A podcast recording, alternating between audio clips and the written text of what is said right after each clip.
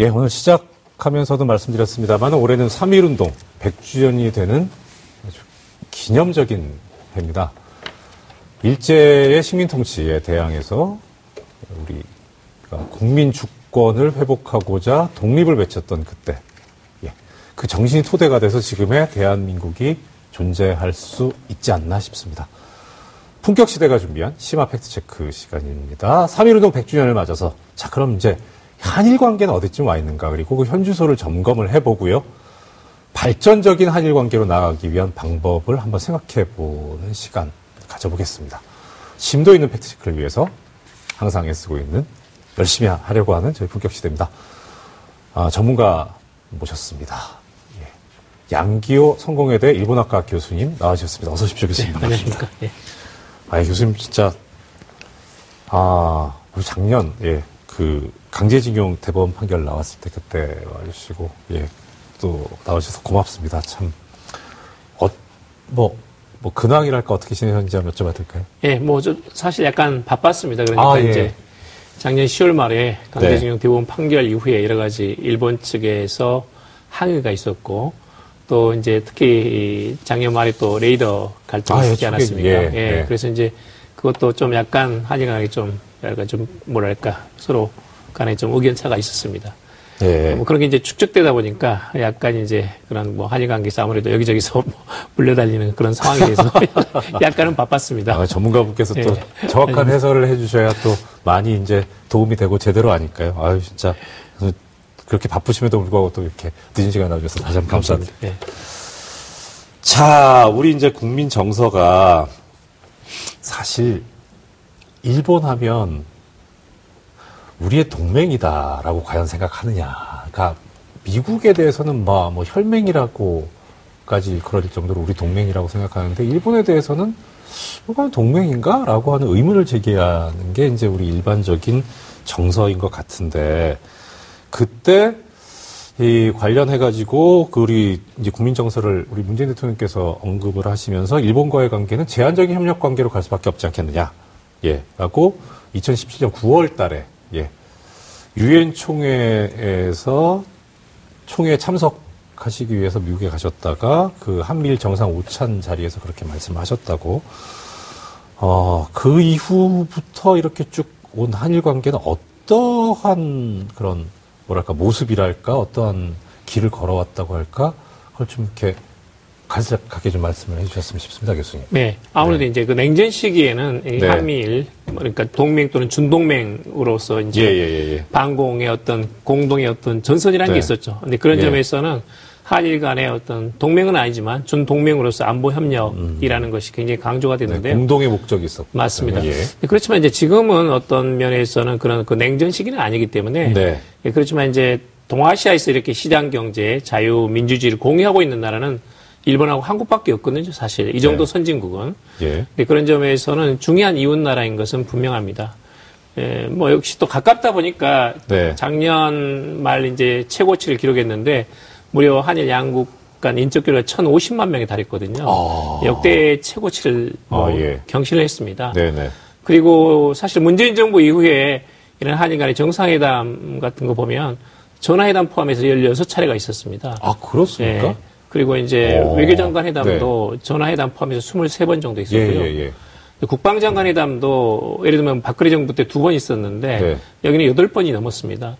그런 점에서는 소통이 많았네요. 예, 굉장히 이전에 예, 정권에 비하면 상당히 소통이 많았음에도 네. 불구하고 예. 어떤 면에서는 좀 양자 간의 어떤 신뢰 구축이 되지 않았고 예. 네, 그러다 보니까 이제 소통에서 상당히 좀 어려움이 있었고 그리고 역시 음. 이제 그런 역사 문제 특히 이 말하자면 65년 청구권 체제로 해결되지 못한 부분들 예. 어, 위안부 화해치유재단 문제라든지 아니면 특히 이제 강제징용 대법원 판결 네. 문제 이런 것들은 사실 이제 독재 정권 때는 이 피해자들이 목소리를 낼 수가 없었거든요. 그렇죠. 네, 무섭죠. 그렇죠. 이제 네. 지금은 이제 민주화됐고 그리고 이제 이런 그 피해자의 어떤 구제라는 정의의 문제이기 때문에 네. 이런 점에서는 이런 뭐 민주정부에 들어서서 다양 당연히 이제 그런 목소리가 많이 나왔고 근데 그런 것들이 이제 어떤 65년 체제의 어떤 한계 어 그건 이제 당시의 국력 차이라는 건 엄청난 한이라 국력 차이가 있었고 예. 그리고 이제 냉전 시기였고 미국은 안보를, 일본은 경제를 통해 가지고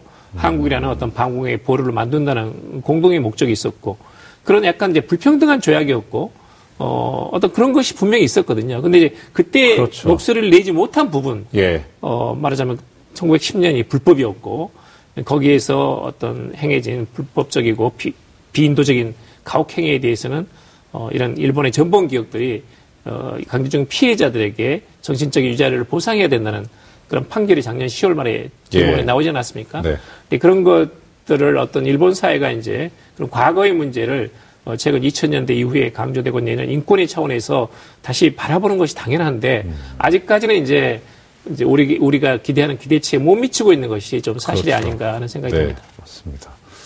그 교수님께서 뭐 이거 뭐 감히 제 교수님 말씀에 토를 단다기보다 이게 방송으로 나가는 거라서 바로 잡아야 될 부분이 있어서 이게 저희 이제 법률계에서는 배상과 보상을 구분하고 있어서 좀 이제 보상이라고 하셨는데 제가 배상으로 바로 잡아드리겠습니다. 네.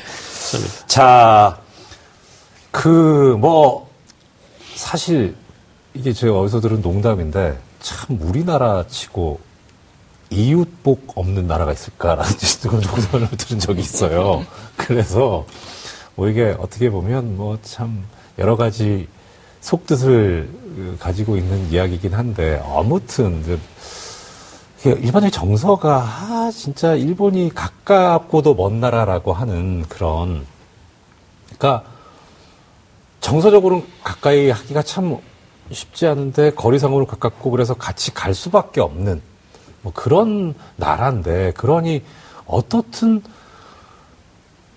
미래지향적이고 향후에 어떻게 가는 게 좋겠다라고 하는 그런 그림을 만들고 그렇게 또 같이 공동으로 노력해서 가야 되지 않을까 싶은데 사실 지금 우리 입장에서는 어떻든 어이구 아까 교수님께서도 말씀하셨지만 인권의 문제고 정의의 문제고 그렇기 때문에 우리로서 너무나 당연히 할 수 있는 얘기고 해야 되는 그런 주장과 요구임에도 불구하고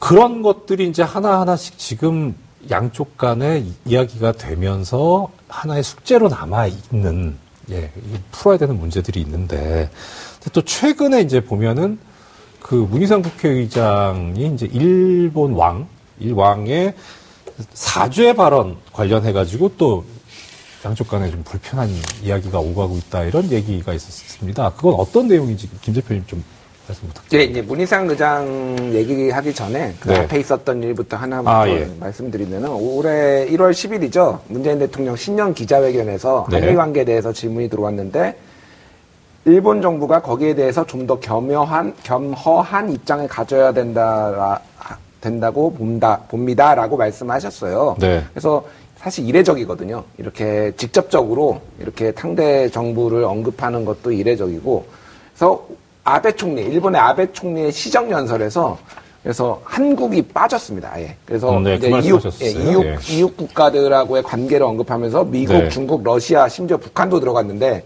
한국이 빠졌어요.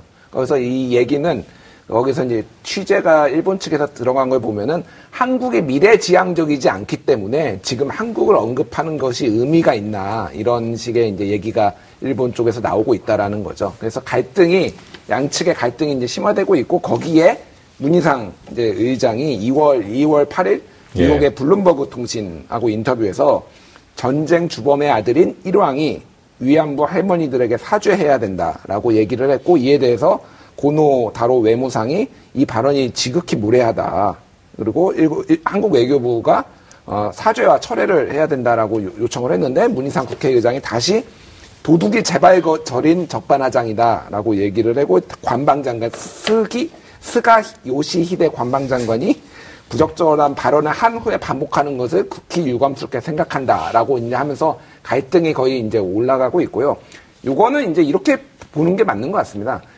좀 이제 기본적으로 아까 말씀하셨듯이 역사 인식에 대한 차이점이 존재를 하고요. 최근에 많은 이슈들이 쌓였는데 예. 거기에 더해서 어떤 전략적 갈등이 양국 정부가 지금 취하고 있다라고 보는 게 맞을 것 같아요. 어, 그 예, 예. 제가 뭐 일본 예. 전문가는 아니지만은 네. 예, 왜냐면은 일본 아베 총리도 지금 한국에서 요구하는 걸 덥석 받을, 받는 것 자체가 굉장히 궁지에 몰릴 수가 있거든요. 국민 그렇죠. 정서 자체가 굉장히 네. 한국에 대해서 안 좋은 상황이고 무리한 요구를 하고 있고 게다가 일, 일왕은 어쨌든 뭐 거기서 천왕이라고 부르는 굉장히 그 소, 굉장히 높은 소중한 존재인데 직접 사과를 요구하는 것 자체가 굉장히 무례하게 받아들이고 있는 정서적으로 사실이거든요. 그래서 여기에서 만약에 굽히고 들어가면은 정부의 인기 자체도 떨어질 수가 있기 때문에 그렇게 더 강경하게 지금 발언을 하는 것이고 한국 정부 역시 어떤 국민 정서나 이런 3.1절 100, 100 년 100주년이고 지금 반일 정서가 가장 고조되어 있는 상황에서 제가 보기에는 그리고 많은 언론들이 분석을 하기에도 문희상 그 국회의장이 일왕을 거론한 것 자체가 굉장히 이례적이거든요. 그래서 전략적으로 어느 정도는 일본에 대한 경고기도 하지만 어느 정도는 국내 정치용으로도 사실은 한 것이 아니냐라는 얘기들이 지금 나오고 있습니다. 아 그래요? 예. 모르겠어요. 뭐좀 이 소견이 짧은 저로서는 그 전력 별로 안 좋아 보이는 것 같은데. 근데 아무튼, 국내 네. 정당 중에 예. 일본 얘기만 나오면 작아지는 정당이 있고 뭐 자위대 행사나 찾아다니는 그런 정치인들이 있으니 어, 그런 정당과 우리를 구분해 달라는 그런 모습을 볼수 음, 있죠. 안 좋은 걸 미러링 하려고 그러나. 아무튼, 네. 아무튼 뭐 그건 제 개인적인 생각이고요. 뭐 하여튼 그건 그렇고. 자, 그, 고기자님 근데 이 지금 그것도 있지만 또 위안부 그 아까 교수께서 말씀하셨는데 화해치유재단 해상 관련해서 그런 갈등도 있다고 하는데 그건 또 어떤 얘기입니까? 일단은 이 박근혜 정부가 초기에는 네. 어, 이 한일 관계를 정략적으로 좀 이용을 했죠. 그러니까 일본과의 갈등을 조장하고 오히려 이제 그런 모습을 보이다가 어, 2015년 이 12월 네. 28일에 전격적으로 어, 이런 이 위안부 합의를 하고 화해와 치유재단을 만들기로 해서 어, 그런 걸 했는데 당사자이신 위안부 할머니 분들한테 이거에 대해서 제대로 된 설명과 그리고 양해와 허락이나 뭐 이런 일체의 과정 없이 정부가 독단으로 너무나 엄청난 일을 저지른 거죠.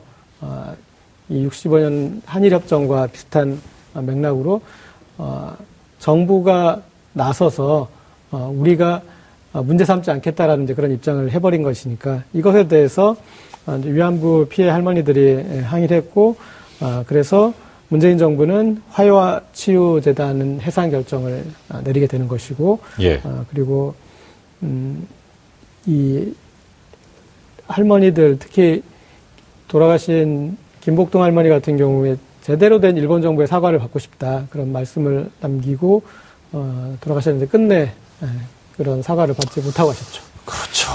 네. 자, 그 조금 전에 이제 김복동 할머니 말씀도 고 기자님께서 하셨는데 그 뉴욕 타임스에서 김복동 할머니 부고 기사를 내고 거기에 대해서 일본에서 뭐 반론문을 보냈다 뭐 그런 얘기가 있더라고요. 그거 얘기는 어떤 얘기인지 좀 말씀 부탁드립니다. 예, 뭐 예전에 저희가 한번 그 여기 품격 시대에서 다뤘지만은 워낙 네. 유명하신 분이에요. 세계적으로 네. 이 운동을 해서 그렇죠. 세상을 바꾼 뭐 백인의 뭐 이렇게 선정되시도 하고 그래서 유명하신 분이라서 부고 기사가 났고요. 뭐, 뭐 어떻게 났냐면 뉴욕 타임스에서 김할머니의 지칠 줄 모르는 캠페인이 자신과 같은 수천 명의 여성들이 인내해야 했던 고통에 대해 국제적인 관심을 끌도록 하는데 일조했다며 일본의 그, 그 사죄와 그 진정한 사죄와 법적 배상이 이루어지지 않아서 이렇게 네. 싸웠다라고 이제 부고 기사가 났는데 네. 여기에서 일본 정부가 발끈한 것은 우리는 네. 65년에 다 배상을 했는데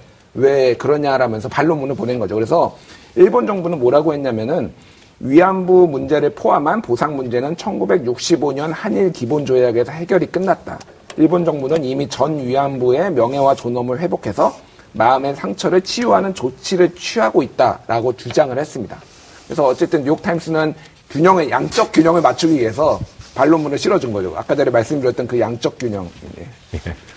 아니, 제 방송 중에 웃으면 안 되는데 갑자기 웃음이 터지네.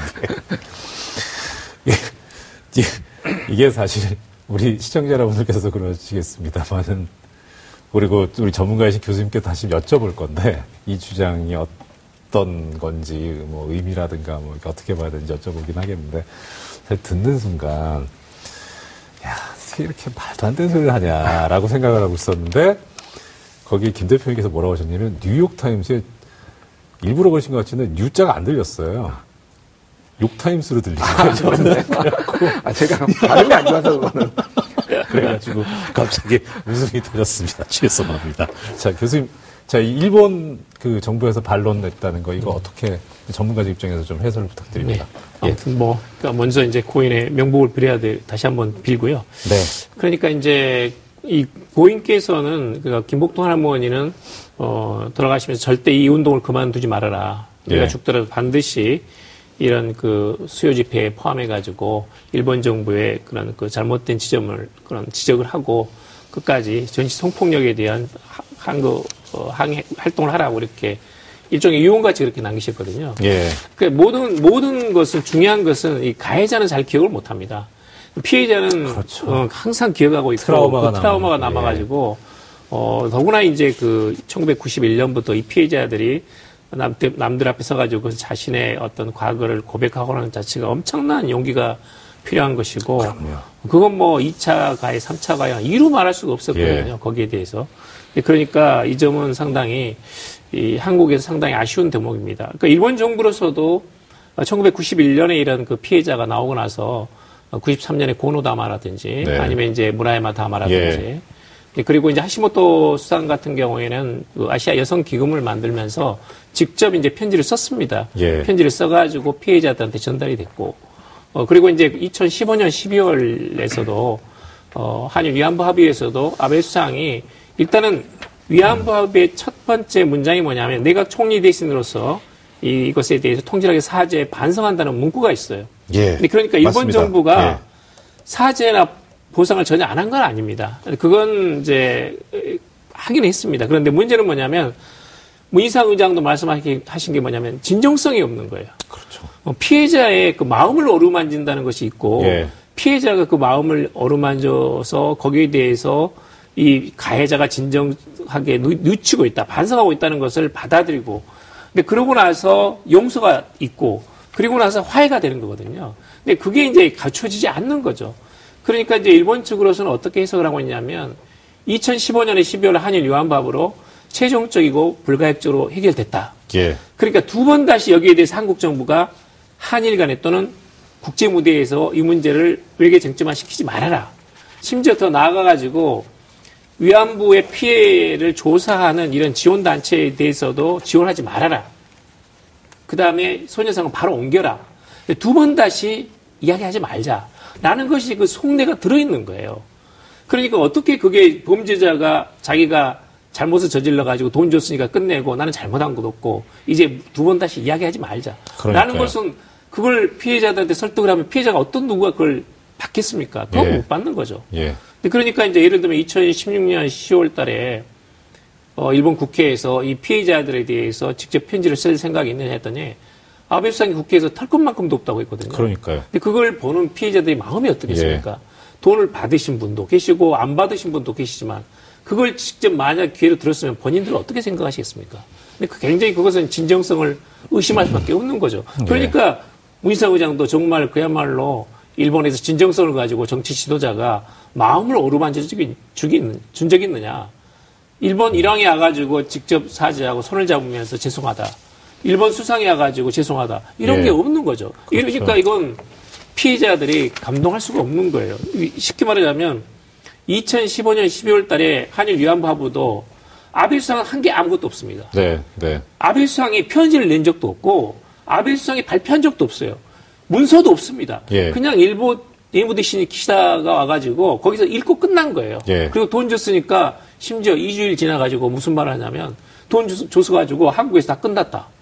라고 보도를 한 거예요. 네. 그러니까 그것은 예. 어, 한국인들은 막 이- 이 정서, 국민 정서가 있고 한국인, 일본인, 미국인 할 것 없이 피해자가 공감할 수 있는 그리고 거기서 용서가 나오고 화해가 나오는 거지. 거기서 무슨 돈 줬으니까 두 번 다시 말하지 말자. 그건 어불성설이죠. 그렇죠. 네. 자, 그러면 음, 요 문제 관련해서 교수님 하나만 더 여쭤보겠습니다. 어떻게 해결하는 게 좋겠습니까?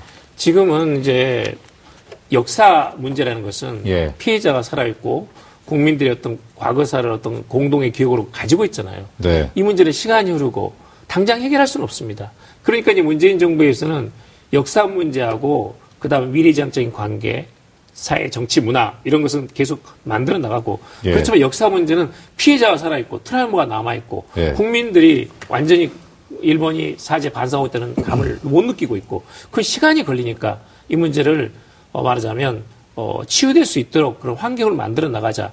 일본 정치가들이 망언하지 말아라. 네. 그리고 지금 화해치유재단을 해산하는 것에 일본 정부가 반발하고 있는데 그건 말이 안 됩니다. 그것은 한국 정부는 이미 외교 쟁점으로 삼지 않겠다는 것에 대해서는 예. 약속을 지키고 있으니까 예. 일본 측이 최종적이고 불가역적인 건 뭐냐면 그건 일본 정부가 내각 총리 대신으로서 사죄 반성한다. 그 취지, 정신에 충실하면 됩니다. 그게 최종적이고 불가역적인 거예요. 예. 맞습니다. 정말 그냥 가- 소위 우리가 그렇게 표현한 립 서비스가 아니라 립 서비스조차도 안 하고 있으니까 정말 교수님 말씀대로 진정성을 느낄 수 있는 아 그래 저 정도 하니 막 이젠 용서해 주자 이런 생각이 드는 것이 필요하지 않나 더 싶네요. 또 근데 이게 그렇게 될까 싶은 의문과 의심을 드는 이유 중에 하나 또 있습니다. 사실 지난번에 교수님 오셔서 말씀 들었습니다만은 이 강제징용자에 대한 배상 문제 이 판결에 대해서 우리 대법원에서 이제 결론이 나서 판결이 확정이 돼 버렸는데도 아직 지금 뭐 배상을 받거나 피해 구제를 못 받는다라고 하는데 어떻게 돼가고 있습니까, 김 대표님? 예, 뭐, 뭐, 마- 전에도 한번 여러 번, 몇 번 다뤘나요? 저희가 굉장히 많이 다룬 것 같은데. 네. 뭐, 배상을 이루어지기가 힘든 상황이고요. 강제징용 관련해서는. 그, 그게 이제 양승태 전 대법원장의 사법농단하고도 연결이 돼 예, 있어서 그렇죠. 지금 첨예한 이슈인데 일단은 그, 한, 그, 대구지법 포항지원에서 그 신일철 죽음의 한국 자산 압류 신청을 승인을 했습니다. 네. 그래서 이게 현재는 이제 그 갈등이 좀 첨예화되고 있고요. 일본 측에서는 정부에서는 지금 뭐 배상 불가 방침으로 나오고 있고 신일철 죽음은 뭐 일본 정부의 입장을 따르겠다라고 하니까 이거는 진전될 가능성이 없고요. 사실은 이거는 굉장히 갈등의 씨앗이 커질 게 이거를 만약에 이제 실제 압류를 할 경우에는 굉장히 정부에서 반발을 할 것이고 그래서 어떻게 진행될지는 모르겠습니다. 어떻게 진행될지는 모르는데 현재는 해결되기 힘들고 굉장히 갈등을 키우는 방식으로 이게 아마 자, 작용을 하지 않을까 그렇게 보여지고 있고요. 예. 사실 법적으로 시작했으면 그건 법적인 건 이제 법적으로 가야 되는 거고 사실 근데 문제는 이제 정부에서 나설 거면 그건 정치적으로 풀어야 되는데. 예, 그래서 예. 일본에서는 국제사법재판소로 가져가자고 지금 이거를 우리는 인정 못하겠다라고 하는 거고 예. 한국 정부나 뭐 여기서는 이거는 한국 재판소에서 시작을 한 거니까 예. 뭐 그거는 해당이 안 된다라고 이제 얘기 양측의 견해가 많이 충돌하고 있는 상황입니다. 자, 그럼 기왕 말씀 주신 김에 그것도 한 말씀 주시죠. 저기 초계기 문제는 어떻게 된 건지. 예. 예. 초계기는 지난 해죠. 지난해 12월 21일에 이제 그 양측의 이것도 주장이 어- 다 엇갈리네요. 모든 게 다 양측의 주장이 엇갈리는데 예. 일본 측에서는 한국 그 해군 함정이 레이더로 레이, 화기관제 레이더로 일본의 그 초계기를 이렇게 겨냥했다라고 주장을 합니다. 네. 근데 한국 국- 우리 국방부에서는 한국 국방부에서는 사실이 아니다. 우리는 정상적인 작전 활동 중이었다라고 얘기를 하고 어 그런 식으로 일본 초계기를 이렇게 우- 그 추적할 목적으로 레이더를 운용한 적이 없다라고 주장을 했고요. 오히려 일본 초계기가 굉장히 낮게 해군 함정으로 와서 이제 선회를 했죠. 그러면서 이걸 위협 어, 비행을 했다라고 주장을 합니다. 그러니까 그 일본 측에서 일본 국방부 측에서 뭐 레이더 그 영상을 화상 아니 영상을 공개를 합니다. 동영상을. 예. 그래서 그거가 이제 조준 증거라고 얘기를 했고요. 거기에 대해서 국방- 우리 한국 국방부도 일본 초계기가 또 이렇게 움직였던 그 위협 비행을 했던 그 동영상을 공개를 또 하고 그러면서 이거 역시 전혀 합의가 되지 않고 있는 상황이고 갈등이 지금 커지고 있는 상황입니다. 자, 교수님, 그럼요. 지금 아까 이제 잠깐 얘기 나왔던 그 강제징용 배상 판결 난 이후에 이제 압류까지 재산, 그러니까 재산 압류까지 벌어졌고 초계기 문제도 있고 이거 지금 어떻게 돌아가고 있는 거고 어떻게 봐야 되고 어떻게 흘러갈 거라고 우리가 생각해야 되는지 한번 말씀 부탁드립니다. 예, 이제 강제징용 대법원 판결이 예. 지금 이제 에, 판결이 나서 이것에 대해서 제대로 보상을 하- 할 것을 요구해 가지고 신일철 죽음을 세번 찾아갔습니다. 온, 온고단에. 예, 예. 전부 다 이제 문전 박대를 당했거든요. 예. 네, 그래서 이제 지금은 그 어, 재산을 압류했을 뿐만 아니라 앞으로 가까운 시일 내에 이것을 그 현금으로 처분하겠다라는 그렇죠. 신청을 내겠다는 걸 이야기를 예, 했습니다. 네. 근데 그렇게 될 경우에는 이제 민사 소송에 의해 가지고 전후에 처음으로 일반적으로는 양국 정부끼리 청구권 협정으로 끝내왔었는데 전후 처음으로 그럼에도 불구하고 일본의 전범 기업들이 피해자들이 배상하는 사태가 이제 일본 측에서 본다면 발생하는 거예요. 그렇죠. 그런 점에서는 예. 이제 일본 정부를 강경 대응하겠다고 지금 네. 몇번 그 수위를 지금 올리면서 예. 경고의 메시지를 보내고 있는 그런 상태입니다. 근데 한국 정부는 사실은 이건 고민스러운 지점이긴 하지만 예.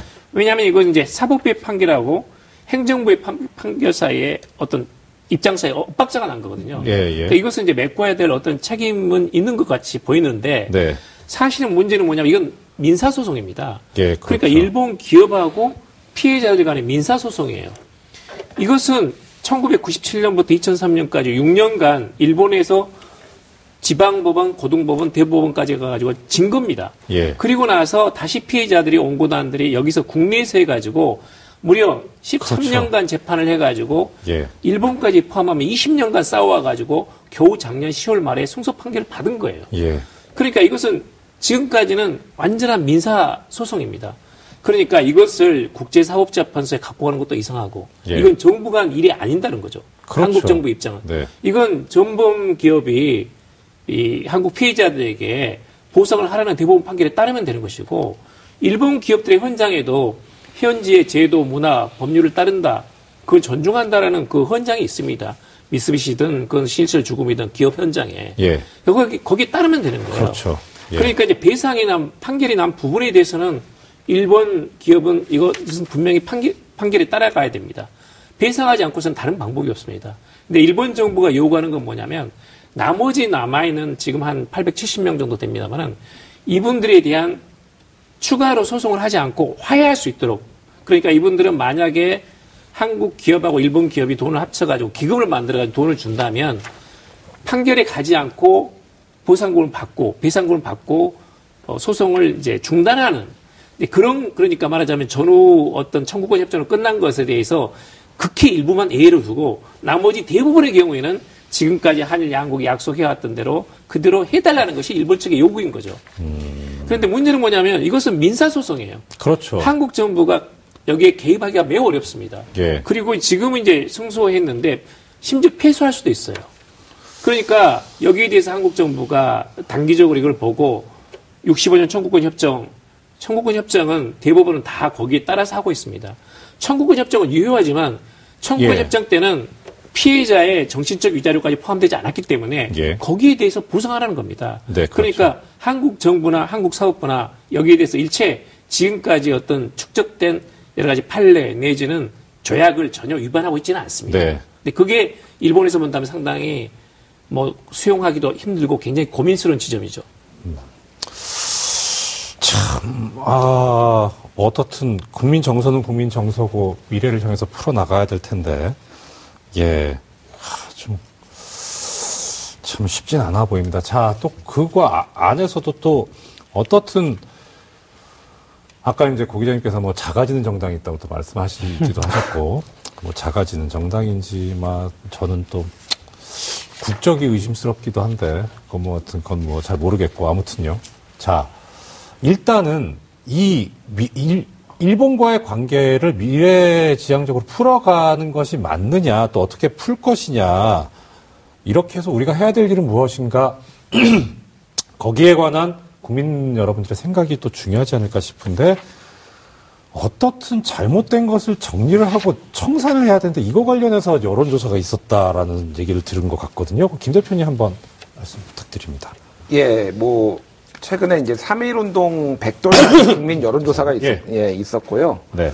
그 뭐 전국 시- 열- 15살 이상 국민 1000명을 대상으로 했고 자료 화면이 나갈 텐데 여기서 네. 이제 나오는 거는 가장 이제 3.1 운동의 정신의 핵심은 친일 청산된 역사 바로 세우기가 43%, 그리고 국민 주권과 참여 22.7%, 예. 자주 독립 20.8%, 평화와 인권 13.5% 이렇게 나왔고요. 그래서 지금 친일 청산 친일 청산이 가장 중요하다라고 지금 보고 있고 그게 제대로 안 됐다라고 국민들이 인식을 하고 있습니다. 예. 그래서 게다가 이제 60%는 3.1운동 정신이 잘 개성이 안 되고 있다라고 대답을 했거든요. 이 얘기는 말 그대로 또 말씀드리지만 친일 청산이 제대로 안 되고 있다라고 국민분들이 이제 국민들이 이제 인식을 하고 있다라고 보시면 되고요. 여러 가지 이제 문제가 있지 않습니까? 그 중에서 하나가 뭐 이를테면 국립현충원에 친일 이제 그 임명 사전에 들어갔던 사람들이 여전히 묻혀 있는데 옆에는 바로 옆에 독립지사들이 묻혀 있는다든지 이런 것들이 이제 그 유공자 독립 운동을 했던 분들의 그 가족들이 이의를 제기하고 있고 근데 현행 법상으로는 그렇죠. 어떻게 할 수가 없는 뭐 예. 그런 상황들이 있고 그래서 그런 부분들을 하나씩 좀 바로 잡는 이런 뭐 지금 그 조치가 좀 필요하지 않을까 그렇게 보여집니다. 예, 그래요.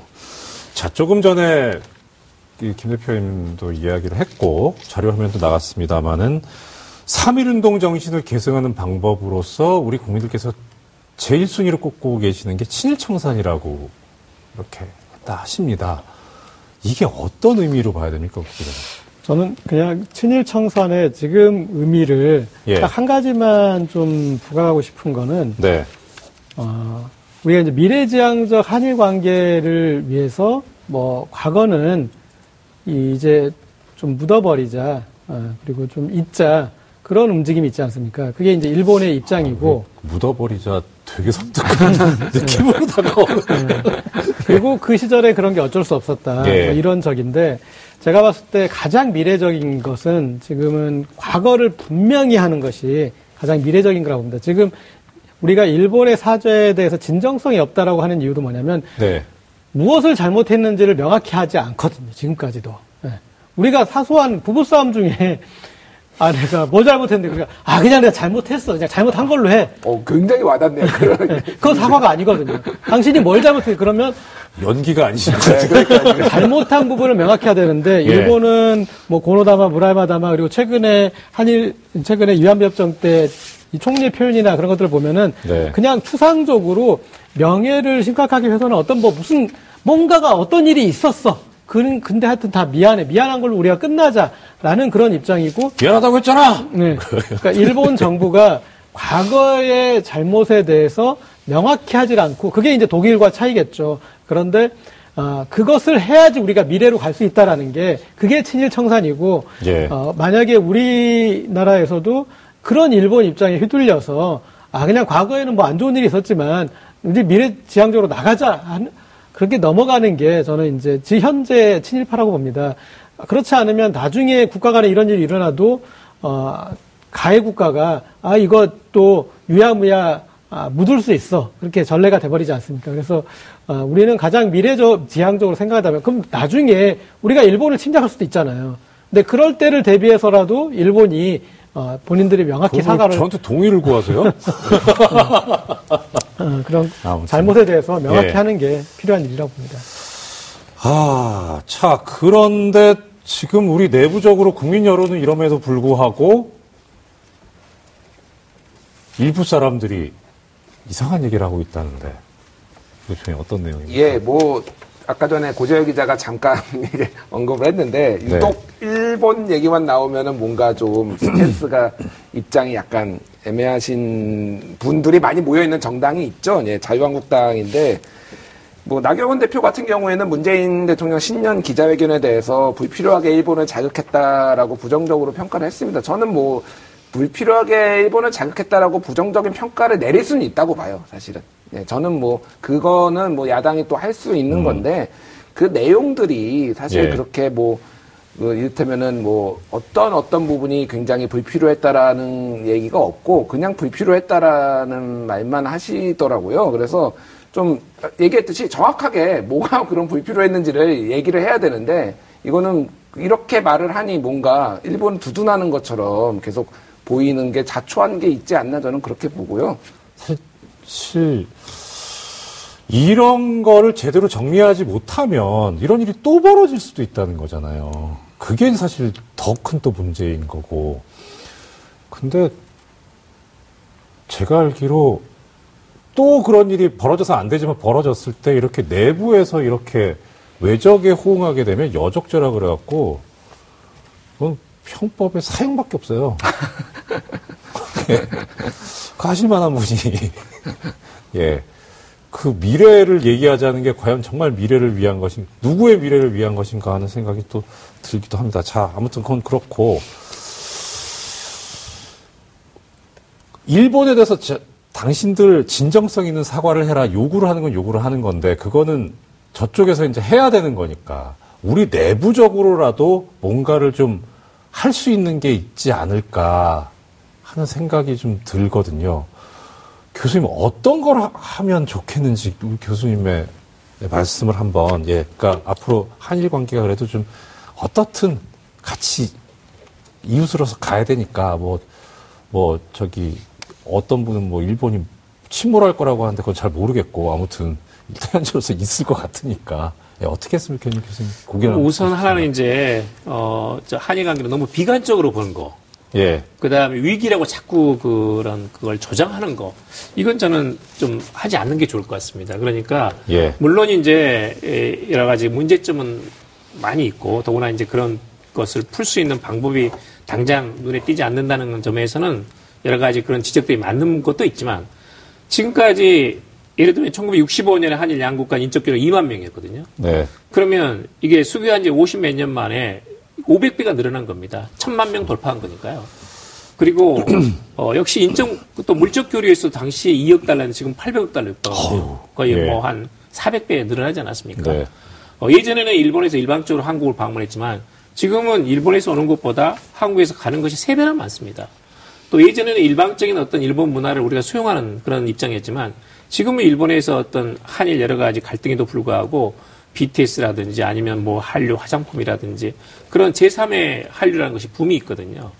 근데 그런 것들은 어 뭐랄까 지금 어 한일 관계가 여러 가지 그런 파고가 있지만 지금까지 잘 이겨내왔고 앞으로도 그럴 것이다는 그런 낙관주의가 저는 우선 우리가 좀 필요하다. 아, 예. 라는 예. 것을 좀, 좀 강조를 하고 싶고. 네. 긍정적인 사고를 가지자. 네. 네. 그 다음에 이제 역시 그, 어, 어떤 정치가 그런 좋은 말씀 하셨는데, 어, 일본인들은 과거에 대해서 겸해야 되고, 한국인들은 미래에 대해서 겸해야 된다는 말씀을 예. 하셨어요. 좋은 말씀이라고 생각해요. 그러니까 사실은 이제 모든 과거라는 것은 어, 현재하고 미래를 만들기 위해서 바탕으로 있는 겁니다. 그리고 지금의 세대가 또 미래 세대가 더 사이좋게 잘 살 수 있도록 만들어 나가는 것은 뭐 우리 기성 세대라고 생각해요. 예. 저는 이번에 이제 어, 일본에 가가지고 어, 세미나가 끝날 때쯤 참 안타까운 이야기를 들었는데 일본에 여고생이 와가지고 오랫동안 그 세미나에 한일 세미나에 참석을 했었는데 자기는 너무나 한국이 좋은데 예. 왜 이렇게 어른들이 싸워가지고 음. 내가 한국을 좋아하고 한국을 가고 싶어하고 하는 이야기를 예. 친구들한테 못 한다는 거예요. 예. 그러면서 굉장히 조금 그 뭐랄까 아쉽다는 섭섭한 이야기를 해가지고 네. 나중에 그 후기를 듣고 나서 제가 상당히 감동을 했습니다만은 네. 저도 이제 그런 면에서는 상당히 책임을 느낍니다. 이제 우리 기성세대이기 때문에 미래 세대가 조금 더 훨씬 더 자유롭고 아주 그 기분 좋게 이렇게 같이 공동으로 새로운 것을 창조할 수 있는 만들어 나갈 수 있는 예. 그런 여건을 만든다는 것은 분- 분명히 필요하다고 생각하고요. 예. 어, 또 그런 점에서는 어, 지금 저는 이제 민주인 정부가 가지고 있는 투트랙 정책 역시 피해자의 문제는 그냥 이건 치유되는 게 아닙니다. 시간이 걸리는 거고 마음을 이뤄야 되고 그런 것들은 계속 일본뿐만 아니라 우리도 노력을 해야 되고 기억해야 되고 추모해야 되고 하는 것은 근데 그렇지만 동시에 그 역사 문제가 나머지 문제를 전부 다 압도하도록 해서는 안 돼요. 네. 어, 그것은 문화교류, 상호 신뢰 또는 더 나아가서 안보 협력도 있을 수가 있고 한반도 비핵화는 일본이나 한국이나 다 일치하고 있거든요. 그런 점에서는 적극적으로 한국의 우리 대통령 그리고 한국의 어떤 국회 또는 한국의 외교 당국 우리 국민 포함해 가지고 한일 관계를 역사가 좋지 않기 때문에 포기하거나 방치하지 말고 적극적으로 끌어나가면서 관리해 나가자. 알겠습니다. 그런 점에서 알겠습니다. 우리의 정성이 필요하다는 것좀 예. 강조하고 싶습니다. 긍정적인 생각을 가지고 정성을 다해서 어른들이 앞장서야 되지 않겠나 하는 좋은 말씀 들었습니다. 자, 어, 오늘 교수님 막 한, 모시고 좋은 말씀 들었는데 이런 소식을 또 시청자 여러분들께 전해드리기 위해서 좀 송구스럽습니다. 어, 우리 TBS 교통방송이 2월 25일 날 다음 주 월요일부터 개편을 맞이해서 새로운 체제를 갖추게 됩니다. 그래서, 어, 그래서 저희 품격 시대가 오늘을 마지막으로 이 방송을 마치게 됐습니다. 그동안 품격 시대를 사랑해 주신 많은 시청자 여러분들, 아, 이 부족한 진행자 때문에 이렇게, 아, 방송이 없어지는 거 아닌가 싶어서 좀 아쉬운 마음이 드는데요. 아, 깊이 감사드리고 두 분께 그동안 고생해 주신 두 분께 한 말씀 부탁드리겠습니다. 길게 하지 마세요. 예. 네. 아니, 뭐 가장 여러 방송에 나갔지만 가장 제가 사랑하고 애정하는 방송이 아니었나 그리고 정말 많은 사랑을 받은 것 같습니다. 거짓말 같은데? 네, 그래서 또 뭐 다른 다른 기회가 있으면 또 시청자 여러분들 찾아뵀으면 좋겠고요. 저는 네. 열심히 제 본분에 따라서 fact check 열심히 하겠습니다. 그동안 너무너무 감사했습니다. 예, 고맙습니다. 자, 호 기자님 한 말씀 부탁드립니다. 네, 저는 좀 결석이 잦아서 송구스럽고요.